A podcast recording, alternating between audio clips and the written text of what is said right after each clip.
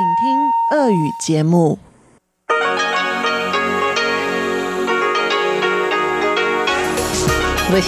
Международное радио Тайваня.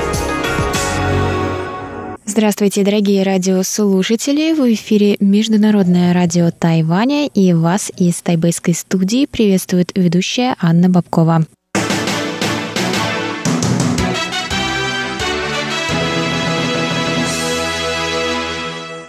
Сегодня среда, 4 декабря, и мы начинаем наше ежедневное вещание с выпуска новостей сегодняшнего дня, а затем для вас, как всегда, прозвучат тематические передачи «Среды», «Китаеведение. Устная история» с Владимиром Малявиным, «Новости экономики» с Андреем Солодовым и повтор передачи прошлой недели «Звуки города» с Валерией Гимрановой и Иваном Юмином. Также я вам напоминаю, что мы продолжаем в зимнем сезоне вещать на наших частотах 5900 кГц и 9590 кГц в то же время. И не забывайте заходить на наш сайт по адресу ru.rti.org.tw, и там вы можете послушать любые передачи, которые по какой-то причине пропустили в эфире или хотите послушать еще раз. Что ж, давайте к новостям.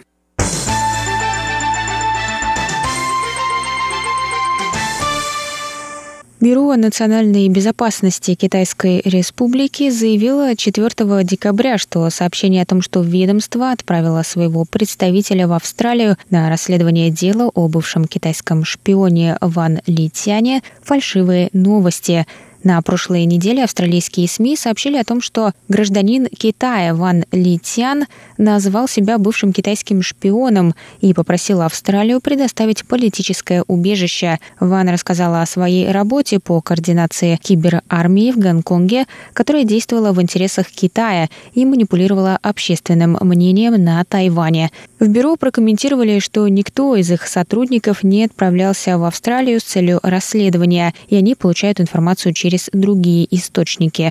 Министерство юстиции Китайской Республики, однако, заявило, что была сформирована группа для расследования дела Вана, и ведомство уже попросило Австралию оказать содействие в этом.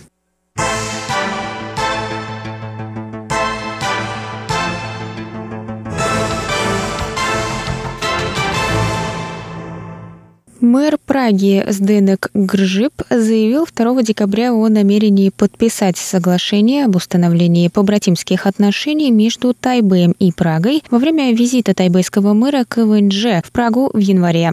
Об этом в понедельник сообщило чешское новостное агентство. В октябре Гржиб разорвал такое соглашение с Пекином после предложения мэра убрать из соглашения пункт про принцип одного Китая. Китай выразил протест, отменив выступление чешского коллектива в Китае. В результате Гржиб полностью разорвал соглашение и заявил, что установит отношения с Тайбэем. Мэр рассказал, что Прага отправит студентов в Тайбэй для изучения китайского языка, ознакомления с тайваньским опытом компьютеризации в сфере здравоохранения, а также с развитием системы метрополитена.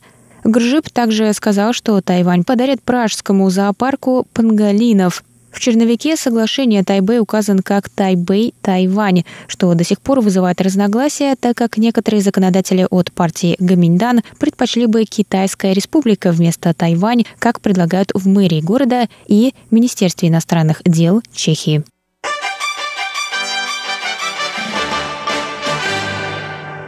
Всемирно известная тайваньская труппа «Театр божественных барабанов» Ю-Театр выступила 3 декабря на руинах своего сгоревшего в августе репетиционного комплекса на горе Лаотюаньшань. Во вторник труппа выступила с необычным представлением, чтобы призвать публику помочь в восстановлении здания, разрушенного пожаром, которое выполняло роль не только места для репетиций, но и было источником вдохновения труппы.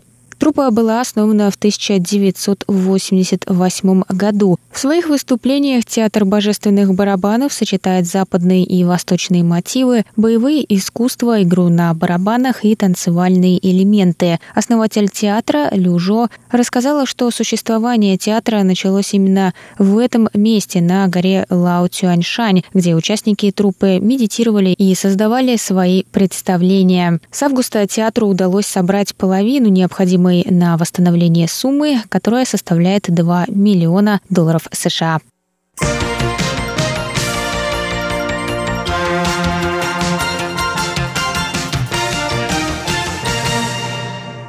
94-летний Ван Цюхуа, рожденная в Пекине и приехавшая на Тайвань в 1979 году, стала первой женщиной, награжденной Национальной премией в области искусства по архитектуре за всю историю этой премии, основанной в 1977 году. Председатель Национального фонда культуры и искусства Линь Маньли назвала имена лауреатов 21-й премии во вторник, 3 декабря. Она отметила дизайны ван, в которых она акцентирует внимание на гуманизме, а не только на красоте здания. Она назвала архитектурную эстетику ван честной и приземленной. Ван была архитектором многих библиотек на Тайване, поэтому ее также называют матерью тайваньской библиотечной архитектуры. Сама Ван после новостей о получении награды сказала репортерам: «Это сюрприз для меня, я не ожидала выиграть, никогда не думала, что получу эту награду». Ван изучала архитектуру в США в 40-х годах и затем работала там до конца 70-х. За это время она спроектировала более 50 синагог, прежде чем переехала на Тайвань.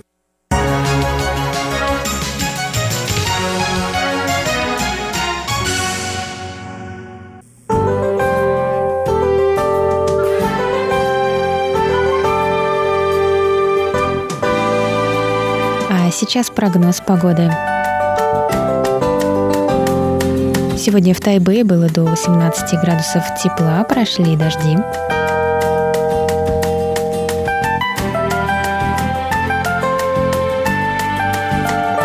Завтра в Тайбэе также до 18 градусов тепла, возможны дожди.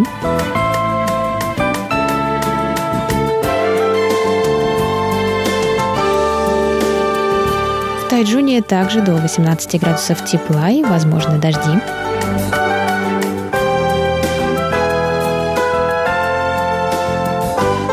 А на юге острова в городе Гаосюни до 21 градуса тепла и также возможны дожди.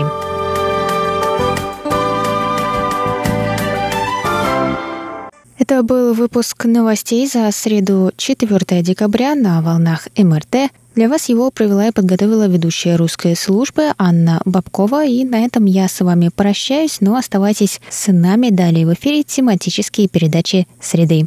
Пока! В эфире Международное радио Тайваня.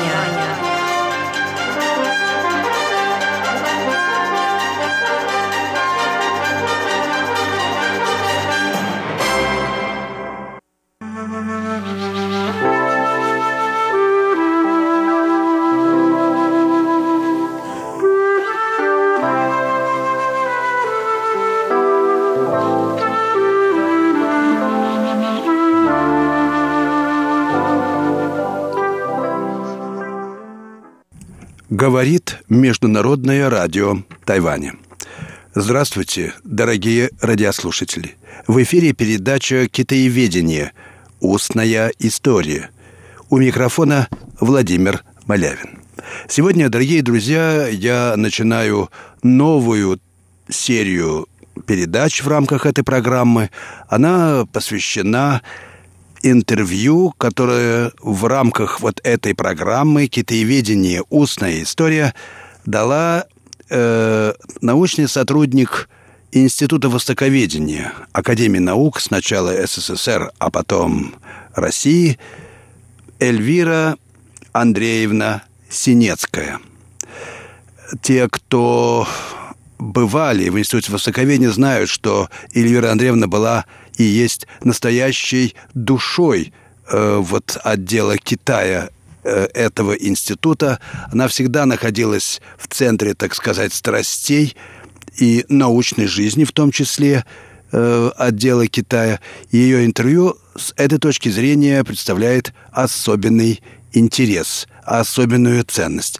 И я с большим удовольствием представляю на ваш суд рассказ Эльвиры Андреевны о себе, о своей профессиональной карьере и о научной жизни отдела Китая Института Востоковедения Академии наук. И, пользуясь случаем, передаю ей от меня горячий привет и пожелания доброго здоровья и новых больших творческих успехов. Итак, интервью Эльвиры Андреевны Синецкой.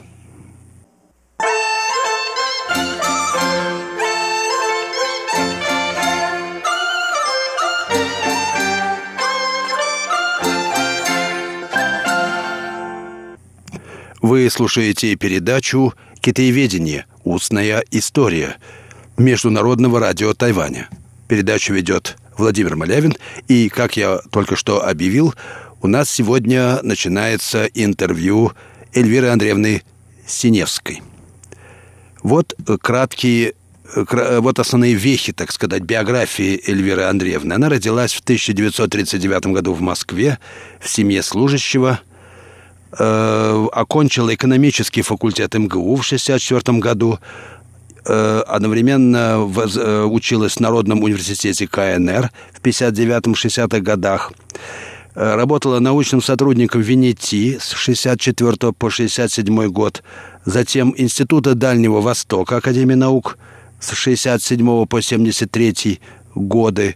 И потом была научным сотрудником Института Востоковедения Академии наук с 1974 года. Ученый и секретарь отдела Китая. Кандидат исторических наук. Автор более 50 работ по различным аспектам истории экономики Китая. Основное направление исследований – социальная история Китая нового и новейшего времени. Гендерные исследования. Вот что рассказывает о себе сама Эльвира Андреевна. То есть о своей жизни, о своей семье. Я родилась в 1939 году в Москве в семье советского чиновника довольно высокого ранга. Моя мама была домашней хозяйкой. В 1947 году, если мне не изменяет память, я поступила в школу. Мы жили на так называемом Можайском шоссе, ныне пересечение Дорогомиловской улицы и Кутузовского проспекта. Это был последний дом в Москве. Дальше была пустота. Правда, чуть подальше нас, но немного в стороне, был пивной завод. Ездили мы в город смотреть мультфильмы и по другим делам через Бородинский мост. И это называлось именно «Поехать в город». Училась я в школе раздельного обучения, куда ходили девочки из соседних бараков. Таких бараков было немало у Киевского вокзала, где жили переселенцы и те, у кого были разбомбленные дома. И где жилище каждой семьи, в большинстве своем без отцов, отделялось простыней или какой-нибудь занавеской. Девочки оттуда ходили в сатиновых платьях и с бритыми головами.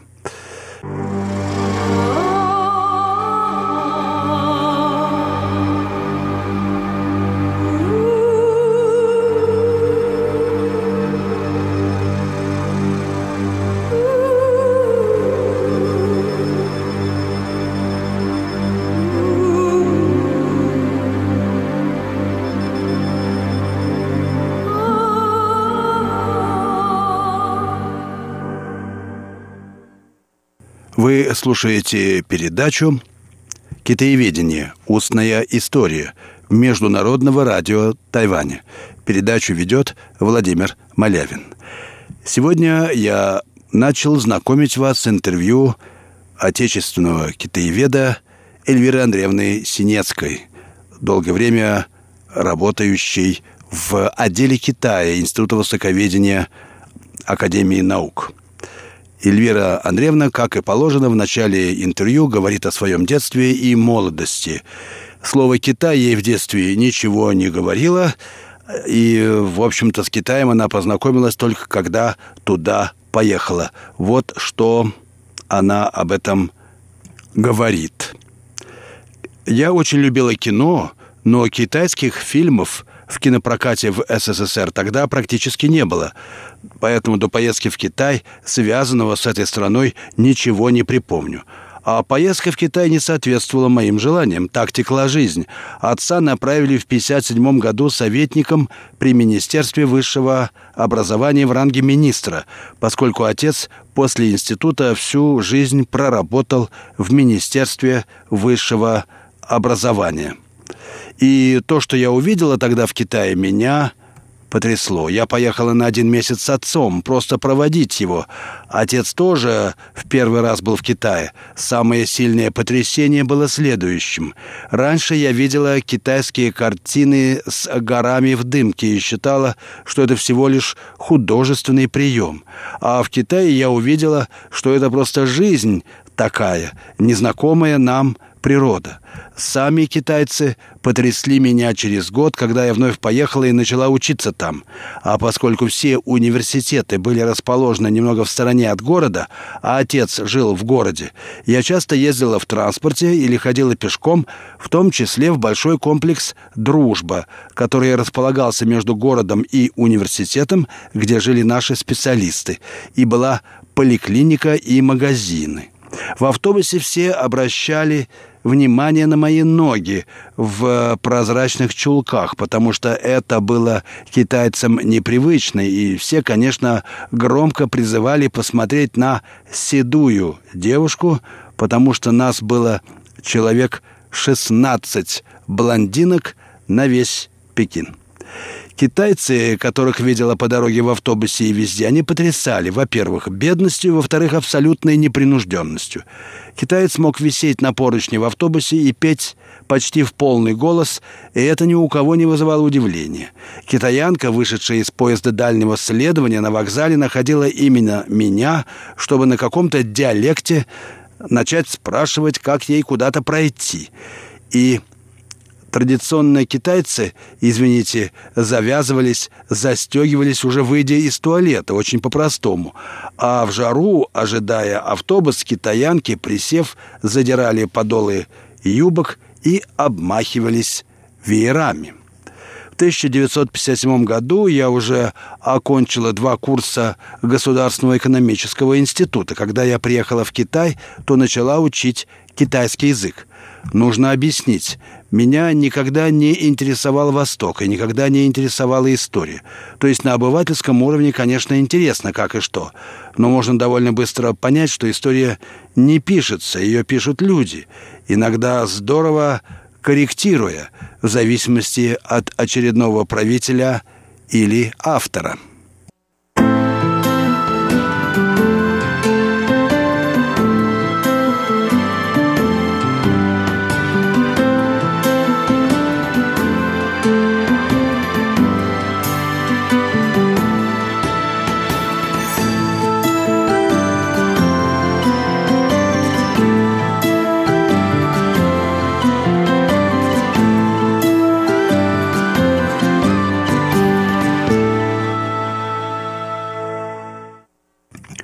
Вы слушаете Международное радио Тайваня, передачу «Китаеведение. Устная история». Передачу ведет Владимир Малявин. Я, начиная с сегодняшней передачи, знакомлю вас с интервью Эльвиры Андреевны Синецкой, бессменного научного сотрудника и ответственного секретаря отдела Китая Института Востоковедения Академии наук. Вот что Эльвира Андреевна рассказывает о том, как она выбирала свою профессию в жизни. «У меня не было определенности, куда поступать после школы. Хотелось пойти в театральное. У нас был хороший драм-кружок в школе. Но меня не приняли на просмотре, сказав, что мое лицо трудно поддается гриму. И только выйдя и перестав нервничать, я сообразила, что надо было сказать: я иду не Джульетту играть. Папа мне посоветовал: иди на обществоведение.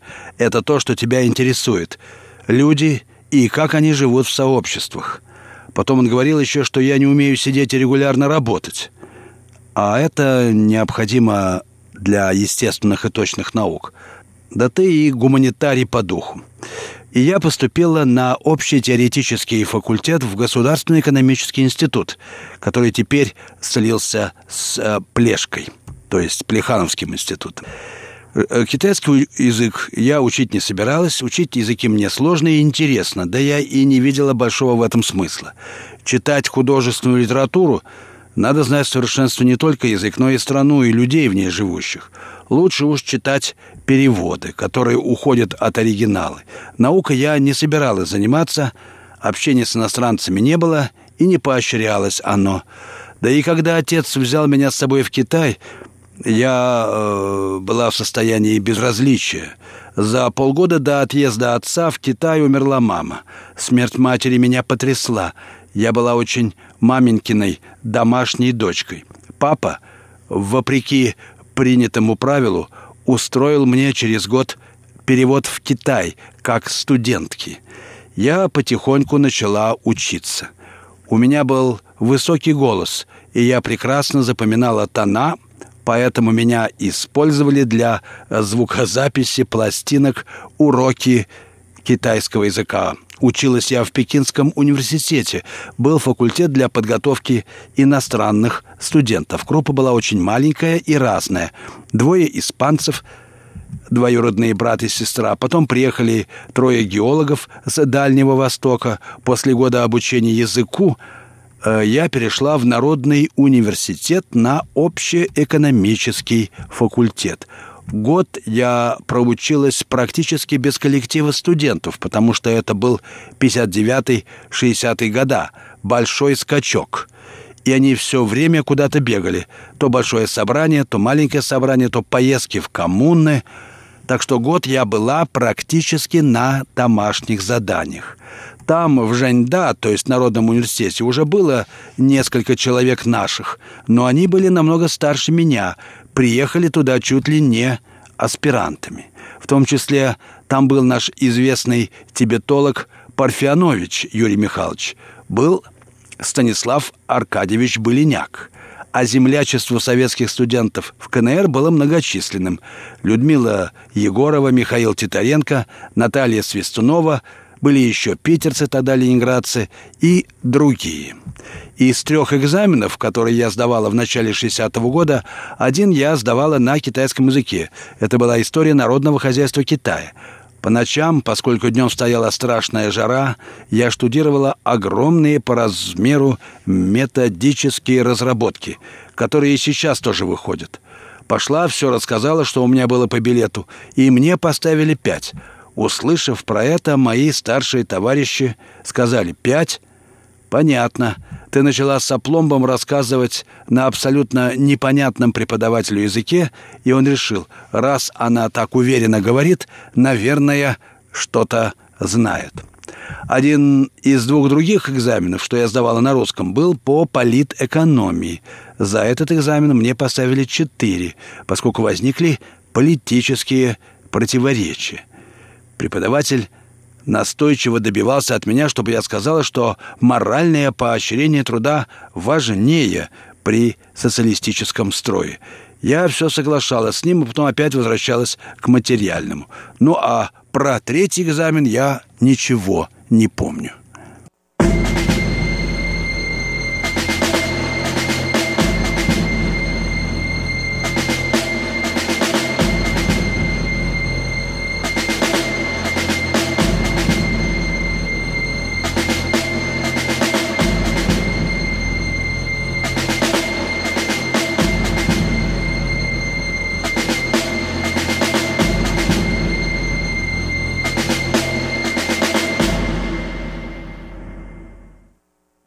Вы слушаете передачу «Китаеведение. Устная история» Международного радио Тайваня. Передачу ведет Владимир Малявин.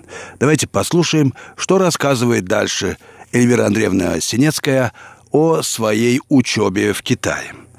С китайцами дружеских отношений, говорит она, у меня не завязывалось, поскольку мы не были вместе ни на каких собраниях и не пересекались на занятиях. В отсутствие контактов с китайцами я водила знакомства с соотечественниками и иностранцами. В Пекинском университете я познакомилась с одной канадкой, дочерью редактора коммунистической газеты, которая прекрасно болтала и по-английски, и по-китайски. Она была очень коммуникабельной, с ней можно было о многом разговаривать, даже при использовании моего весьма ограниченного вокабуляра на китайском и международных слов. Она втягивала меня в общественную жизнь. Кроме того, были иностранцы из соцстран. В частности, за моей соседкой Аклимой ухаживал чех. Впоследствии они поженились. Мы ездили на пикники в клубы и прочее. В результате меня вызвали в посольство, где секретарь комитета комсомола строго спросил, почему меня приглашают на пикники, а его не приглашают. Я искренне ответила, потому что на вас брюки, а на мне юбка. «Я вас серьезно спрашиваю?» — грозно сказал он. «А я вам серьезно отвечаю.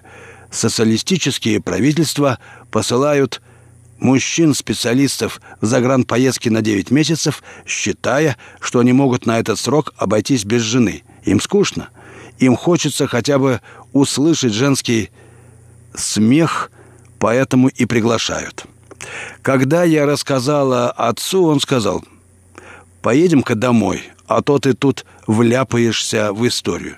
Всех специалистов уже отсылали, поскольку шел 60-й год. И хотя министр очень просил отца остаться, он сказал: «Не могу пойти против партии и правительства». Возможно, за этим пафосом скрывались и иные причины. Отец знал, что такое чистки, и, вероятно, чувствовал, что надвигается в Китае. Мне было все равно, и я поехала обратно в СССР. Ну, какие еще личные впечатления у меня остались о Китае, добавляет Эльвира Андреевна, женщина с большим чувством юмора и иронически смотрящая на жизнь, должна вам сказать. Один раз, говорит она, я отдыхала в курортном городке, где проводили отпуск советские и иностранные дипломаты. В то же время знакомые мне студенты ехали в соседний городок отдыхать и заехали за мной на автобусе. Им так хотелось нашей еды, маслица, хлебушка, потому что не все любят китайскую еду. Я решила их угостить, ибо в местах концентрации советских специалистов всегда был магазин с европейскими продуктами. Как ехать, я не знала, а автобус за ними должен был прибыть, когда уже нужно было бы возвращаться. Но я знала, что оба эти городка находятся на берегу, и пошла туда. Абсолютно пустынный берег. В общем, нашли мы этот магазин и кое-как набрали продуктов, хотя китайцы, когда начинаешь говорить с ним по-китайски, даже если они теоретически говорят на пекинском диалекте, не воспринимают китайскую речь, как то, когда ее произносит человек с иностранной фамилией. Вы слушали передачу «Китаеведение. Устная история». Ее подготовил Владимир Малявин. На этом я прощаюсь с вами, дорогие друзья. Всего вам самого доброго и до следующих встреч в эфире.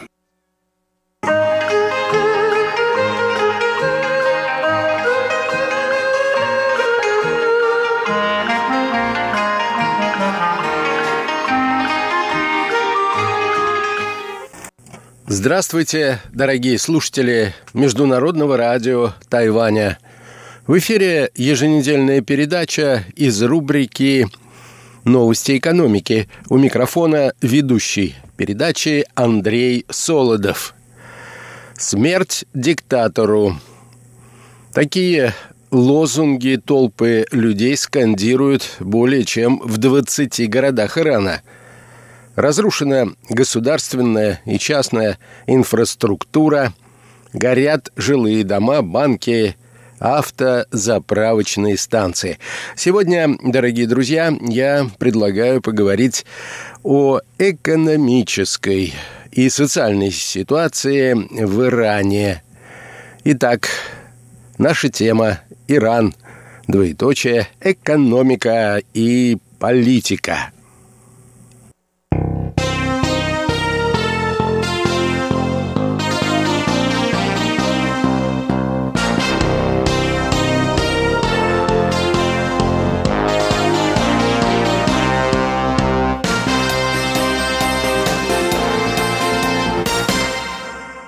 По данным иранских властей, к середине ноября нынешнего года погибли примерно 12 протестующих и сотрудников сил безопасности Ирана.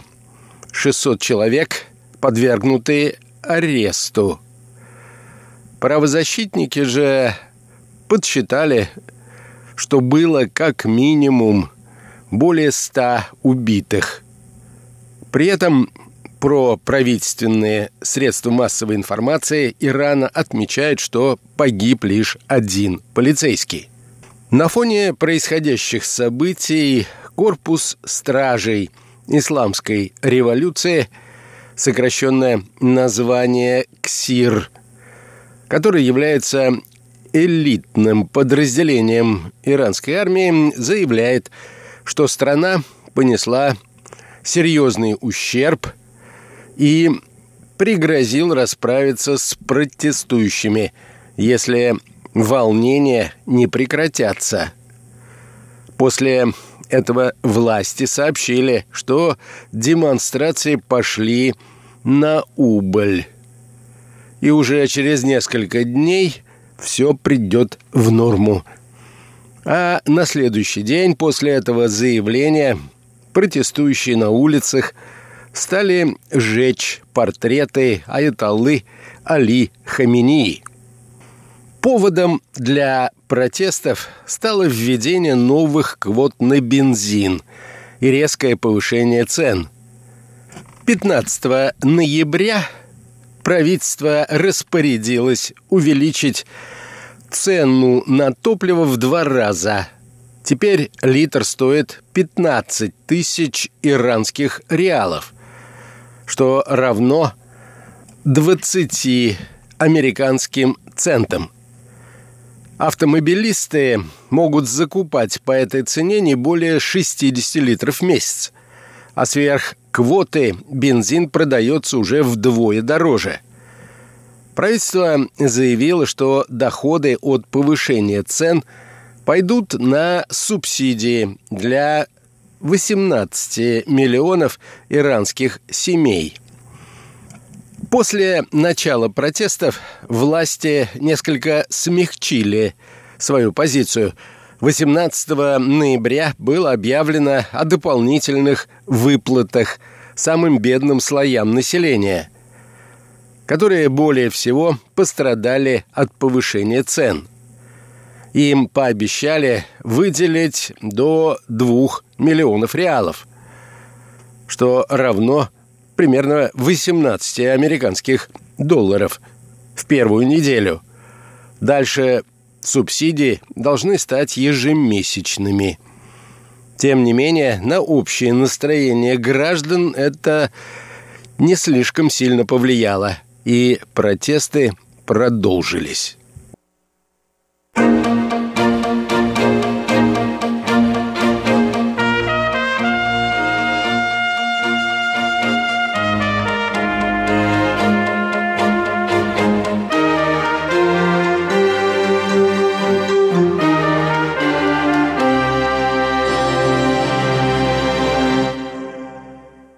Однако корни недовольства населения лежат глубже. В Иране уже долгие годы весьма тяжелая экономическая ситуация. Согласно некоторым данным, в 2016 году до 40% жителей некоторых провинций находились за чертой бедности. Но даже тогда экономическая ситуация в стране была несравненно лучше, чем в настоящее время. Проблема прежде всего в том, что является самым большим богатством Ирана и одновременно проклятием экономики этого государства. Нефть – это основа иранской экономики, поэтому любые колебания цен серьезно влияют на экономическое положение в этой стране. Серьезной проблемой стало также введение в мае 2018 года американских санкций против Ирана. Вашингтон установил полное эмбарго на экспорт иранской нефти после того, как американцы в одностороннем порядке объявили о выходе из совместного всеобъемлющего плана действий в отношении Ирана, сокращенно СВПД. В результате рост ВВП Ирана в 2018 году снизился до 3,8%. 0,8%. Эксперты прогнозируют и дальнейшее снижение. К 2021 году рост ВВП может сократиться в 2 раза. Американские же эксперты заявили, что из-за санкций Исламская Республика потеряла до 50 миллиардов долларов. Еще одна весьма серьезная проблема страны – высокий уровень безработицы среди молодежи, который в 2019 году достиг почти 30%. В целом, иранцы испытывают серьезное экономическое давление из-за американских санкций. И для многих повышение цен стало последней каплей. Впрочем, протесты, связанные с тяжелой экономической ситуацией, для Ирана не являются чем-то новым. Страна переживала подобное на рубеже 2017-2018 годов. Тогда люди вышли на улицы со схожими лозунгами, требуя прежде всего навести порядок в экономике страны, а уже потом тратить деньги на достижение амбициозных целей во внешней политике. Похожие настроения можно видеть и сегодня, отмечают наблюдатели. Люди недовольны тем, что режим Хаменеи тратит деньги на спонсирование внешних компаний и укрепление влияния на Ближнем Востоке. Постепенно требования реформ перешли в обвинения в адрес Аятоллы. Его призывают подать в отставку. «Ни Газе и ни Ливану я жертвую свою жизнь, а Ирану». Такие лозунги слышны с начала протестов. Наблюдая за ухудшающейся экономической ситуацией, вашингтонские политики, кажется, должны быть довольны. Сокращается помощь Ирана таким движением, например, как Хезболла. Это не преувеличение. Шиитское движение действительно объявляло о начале кампании сбора средств с тем, чтобы помочь исламской революции материально. За месяц удалось собрать около 2 миллионов долларов. Но даже такой суммы было недостаточно, чтобы распространить исламскую революцию по всему миру.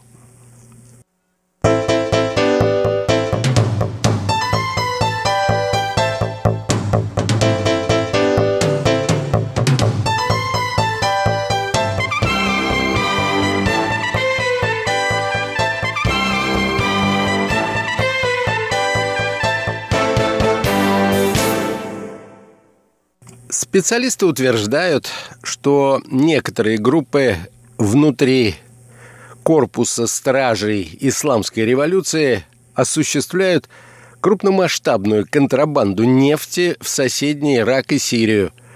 Это также своеобразный, так сказать, способ экспорта революции. Такие заявления сложно проверить, поскольку операции КСИР засекречены. Особенно те, что связаны с контрабандой нефти. Однако настроения иранцев указывают на то, что эти утверждения, скорее всего, близки к правде. Экспорт взглядов, ради которого Тегеран продолжает бороться против Вашингтона и насаждать своих ставленников в правительствах и армиях других стран, не устраивает простых иранцев. Им хватило своей исламской революции, произошедшей 40 лет назад. Тогда прошлый аятолла имам Хомейни пообещал, что экономическая ситуация в стране наладится, если иранцы поддержат его. Теперь же люди на улицах кричат, что долги власть должна вернуть простому народу. Американские журналисты, освещавшие предыдущие протесты и наблюдающие за происходящим в Иране в настоящее время, единодушно утверждают, что эта революция будет последней для режима Хаменеи. Последняя смена власти произошла в 1979 году. Протесты длились целый год. Люди требовали экономических реформ. Тогда ситуация в Иране действительно была хуже некуда. Вечные проблемы с продовольствием. Правительство занималось развитием городов, забыв о деревне. Безземельные крестьяне вынуждены были мигрировать, однако не могли найти работу даже в крупных городах. Демонстранты тогда настаивали на отставке шаха Мохаммеда Риза Пехлеви. Он правил страной единолично, не прислушиваясь ни к правительству, ни тем более к народу. Запретил оппозиционные партии и жестоко подавлял протесты. Шаха не спасли ни американские советники, приведшие его к власти, ни репрессивный аппарат. Он был вынужден бежать из страны. Протестующие упразднили монархию и создали новую администрацию. В 1979 году Иран был объявлен первой исламской республикой. Глядя на происходящее сейчас через призму прошлого, напрашивается следующий вопрос. Не является ли все это симптомом того, что время первой исламской республики Иран подходит к концу?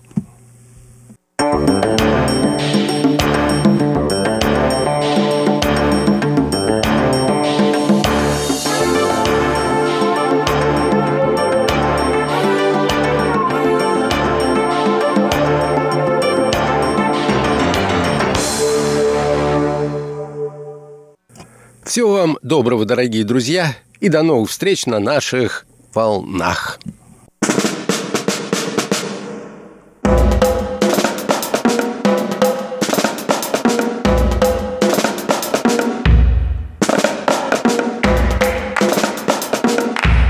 Здравствуйте, дорогие друзья! Вы слушаете Международное радио Тайваня. В эфире передача «Звуки города». Из тайбэйской студии вас, как всегда, приветствуют Валерия Гимранова и Иван Юмин. Всем привет! Дорогие друзья, сегодня мы продолжим рассказывать вам об одной из самых популярных среди туристов улиц Тайбэя – улице Юнкан.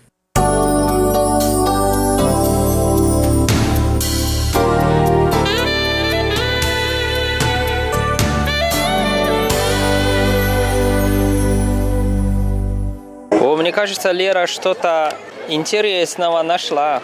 Вань, я купила себе мочалку. Но это не обычная мочалка. Это мочалка натурального происхождения. А знаешь, что это? Из чего? Вань, не объяснили? Я так поняла, что это какая-то тыква. Но что за тыква, я не знаю. Вот здесь даже семена есть. Смотри, как круто. О, это правда как натуральная. Я думаю, у меня эта тыква прорастет, и потом я буду выращивать у себя на балконе тыквы. Но на самом деле, да, ты купила вот это, мы говорим, что это... Люфа, то есть тыква мочальная, да? Да, это по-китайски цайкуабу. На самом деле, это как у вас обычная губка для... того, чтобы мыть посуду. Но у нас по традиционе это не только для посуды, это тоже можно для тела. Да, Вань, вот что я почему ее и купила. Я думаю, что все-таки на посуду я не буду эту губку пускать. Я думаю, что я буду ее использовать в душе.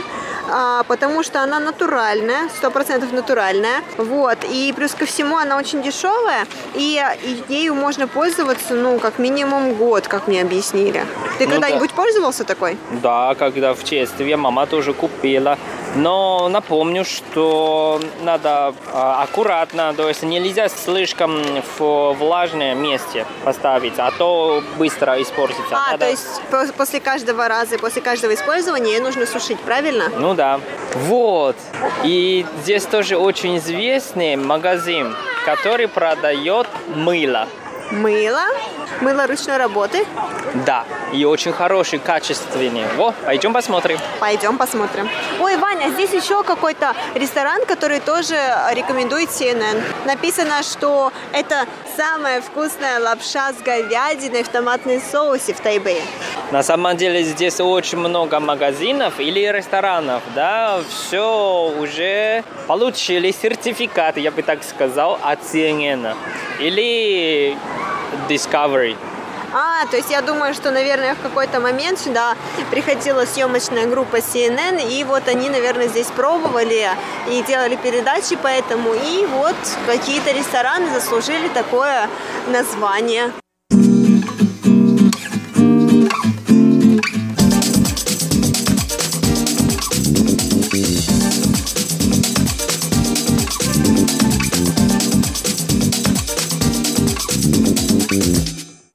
Пришли мы. Вот это магазин называется Аюэн. Это очень известный бренд. Они делают мыло. И не только мыло. Вот здесь не только мыло, и здесь тоже есть шампунь и какие-то крема. Ну, пойдем посмотрим, что у них здесь есть. Да, пойдем. Короче, у них очень много разных продукций. Вот для женщины и для мужчины по-разному. Хороший сервис, правда. Сразу входишь и чай принесла. Чай. Вот здесь написано, здесь она сказала, что мыло можно не только для тела, для лица тоже. И все натурально. Там есть некоторые, можно попробовать. Хочешь попробовать? Пойдем попробуем. Да, здесь очень много разных вариантов. Даже есть вот это мыло, сделано из апельсина, из горькой тыквы. Вот Лера сейчас пробует. Сейчас мы спросим, как она. Ну, Вань, знаешь, я тебе могу сказать, что мне очень нравится само мыло по фактуре, по консистенции, по тому, как оно мылится. То есть нет такой бешеной пены, как от обычных мыл, которые ты покупаешь в любом магазине. И после того, как ты помыла, у тебя действительно ощущение чистых рук создается. То есть не каких-то, да, там химически высушенных. Я верю в том, что у меня не будет никакой сухости на руках после этих мыл. Вот, что мне действительно кажется, что эти все мыла, на самом-то деле, они очень качественные, они действительно из натуральных ингредиентов, потому что как бы я не мылила вот мыло сейчас, пенки нет, как бы она есть, но она очень слабенькая, а если ты помылишь любое мыло, допустим, DAF, у тебя будет огромное количество пены, и сразу понятно, что там очень много химии. И что самое главное, то есть ты можешь понюхать и будет запах, но после того, как ты помылишь руки и смоешь водой пену, естественно, у тебя на руках не будет никакого запаха. Я, в принципе, все согласен с тобой, но я хочу отметить, что это не очень обычные мыло, потому что они на самом деле дорогие. Вот, например, два мыла. В общем, уже стоит 600 тайваньских долларов, это как 1200 рублей. Да, за мыло. Но я должна сказать, что мыло действительно очень качественное. То есть я не ожидала такого эффекта. Я была очень скептически настроена в отношении этого товара, но действительно, прям мне очень нравится. Все, ты так говорила, я тоже попробую. Давай, руки давай. Помою. Давай. И кожа такая нежная-нежная сразу после них. Ваня, это просто чудо какое-то. Да, классно, правда. Как будто стал опять ребенком. Такая кожа, как в чаше. Тогда я понимаю, почему японцы, они сюда очень часто проходят и покупают как сувенир. Потому что тайваньский бренд и качественное мыло, качественные вот это косметики. Это очень хорошо делать как подарок.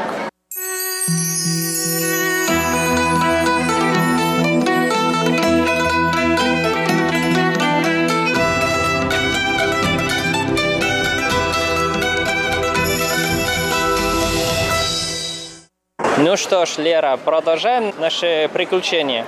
Да, Вань, конечно, продолжаем. Мне все очень понравилось. Да, я хочу тебе сказать, что эта улица очень интересная. Можно делить на две части. Это первая часть, это для туристов. То есть очень много магазинов, ресторанов, разные вещи. Можешь смотреть и покупать. А вторая часть, то есть после... Сейчас мы увидим перекресток. После этого перекрестка шум уже сразу пропадет. И вторая часть – это уже жилой район. Вот и уже почувствовала, что сразу людей стало намного меньше. Да, Вань, почувствовала. И сразу настроение вот Йонканге, то есть улица Йонканг, пропала абсолютно. То есть сейчас ощущение, что ты просто идешь по какой-то улочке в Тайбэе. И все. Никаких тебе особенных магазинчиков, никаких тебе интересных ресторанчиков. Вот я же сказал, что эта улица делится на две части. Почему она так делится? Вот смотри, впереди вот это маленький перекресток. Вот через этот перекресток уже вторая часть Йонканг. А здесь последнее, можно так и сказать, что интереснее. Я вижу попы собачек. Да, интереснее магазин и кофейня. Это... А, то есть это кофейня? Да. А, здесь точно, это кофе. Сувенир можно покупать, очень разные, очень интересные. И можно сесть, кофе попить, покушать. Слушай, правда, я нигде на Тайване, я была на Тайване во многих туристических местах, но нигде, кроме как вот здесь, я не видела подобных сувенирчиков. Правда, мне кажется, это очень интересно.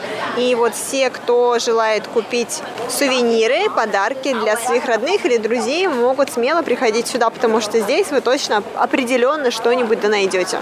Да, во время мы еще разговариваем, сразу вот эта группа кореянок уже сразу подошла и рады смотреть вот эти интересные магниты, как ты сказал, это попа собак. Да, собачьи попы. Ну что, Вань, пойдем дальше? А что там получается? Вот мы дойдем до конца улицы, а что будет дальше, Вань? Дальше уже жилой район, и очень тихо. Надо отметить, что здесь вообще не дешево снимать квартиру. Да, здесь абсолютно не дешево, учитывая, что это действительно такой один из самых оживленных районов Тайпэя, что это неподалеку от станции метро, что здесь настолько много всего для туристов. Я дам тебе пример. У меня есть друг, он раньше здесь жил, он ирландец. Он работал в компании алкоголя, какой-то виски. Компания для него снимала квартиру именно в этом районе. Каждый месяц его аренда стоит почти 40 тысяч тайваньских долларов. Сколько? 40 тысяч тайваньских долларов. Это же с ума сойти можно, Вань. Ну, как тебе сказать, это вообще центр, даже самый центр Тайбэя. И самое известная и интересная достопримечательность Тайбэя. И ты здесь живешь. Конечно, меньше не получится. Ой, Лера, ты куда? Ой, а Лера вошла в магазин. Лера. Вань, я увидела здесь интересные такие чайнички, небольшие, для заваривания чая. И действительно, это все так красиво сделано. Такое ощущение, что они тоже сделаны были вручную. И, наверное, каждый чайничек в единственном экземпляре. Это очень красиво. Я впервые увидела именно такого вида различные чайнички, стаканчики для того, чтобы пить чай. Это меня и привлекло, поэтому я зашла, быстренько сфотографировала то, что мне понравилось, и я подумаю, стоит ли это покупать или нет.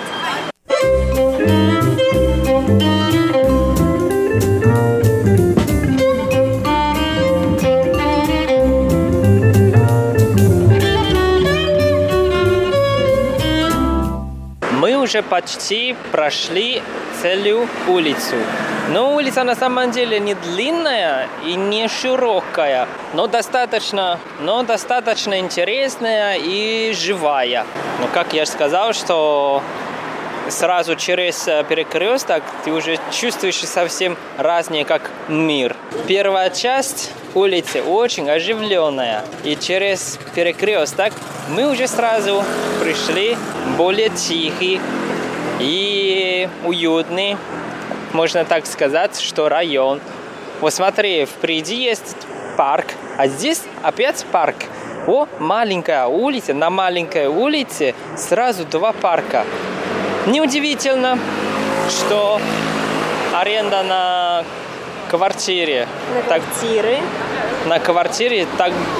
дорого. А еще другая причина. Вот это район вообще очень близко к известному зданию с Тайбэй 101. Еще совсем рядом самый большой парк в Тайбэе. Да, Ан. Тоже рядом. Так что можно сказать, что вообще не удивительно, что такая цена, чтобы здесь снимать квартиру. Да, Вань, но все-таки 40 тысяч это слишком много. Ты можешь здесь жить спокойно, не шумно. Вот смотри, мы сейчас сели в парке. Не чувствуешь, что мы только что были на достопримечательности, там столько людей. Но, а если ты захочешь что-то вкусное перекусить, просто выйдешь из дома пешком минут 3, и ты сразу найдешь. Конечно, такая цена же. Ну вот, это улица Юнкан.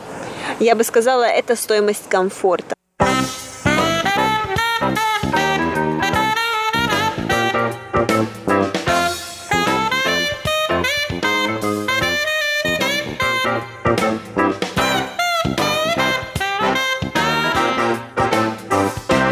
Ну вот, я выполнил свое обещание. Тебе показал улицу Юнкан. Как тебе? Замечательная улица, Ванюш. Я думаю, что я своих друзей сюда тоже приведу. Обязательно. И, дорогие слушатели, если вы собираетесь приехать в Тайвань путешествовать, конечно, не пропускайте улицу Юнкан. Эта улица вас не огорчит. Дорогие друзья, сегодняшняя передача подошла к концу. Надеемся, что вам понравилось. С вами был Иван Юмин и Валерия Гимранова. Ванечка, стой, а загадка? Конечно, сейчас поставлю, послушай.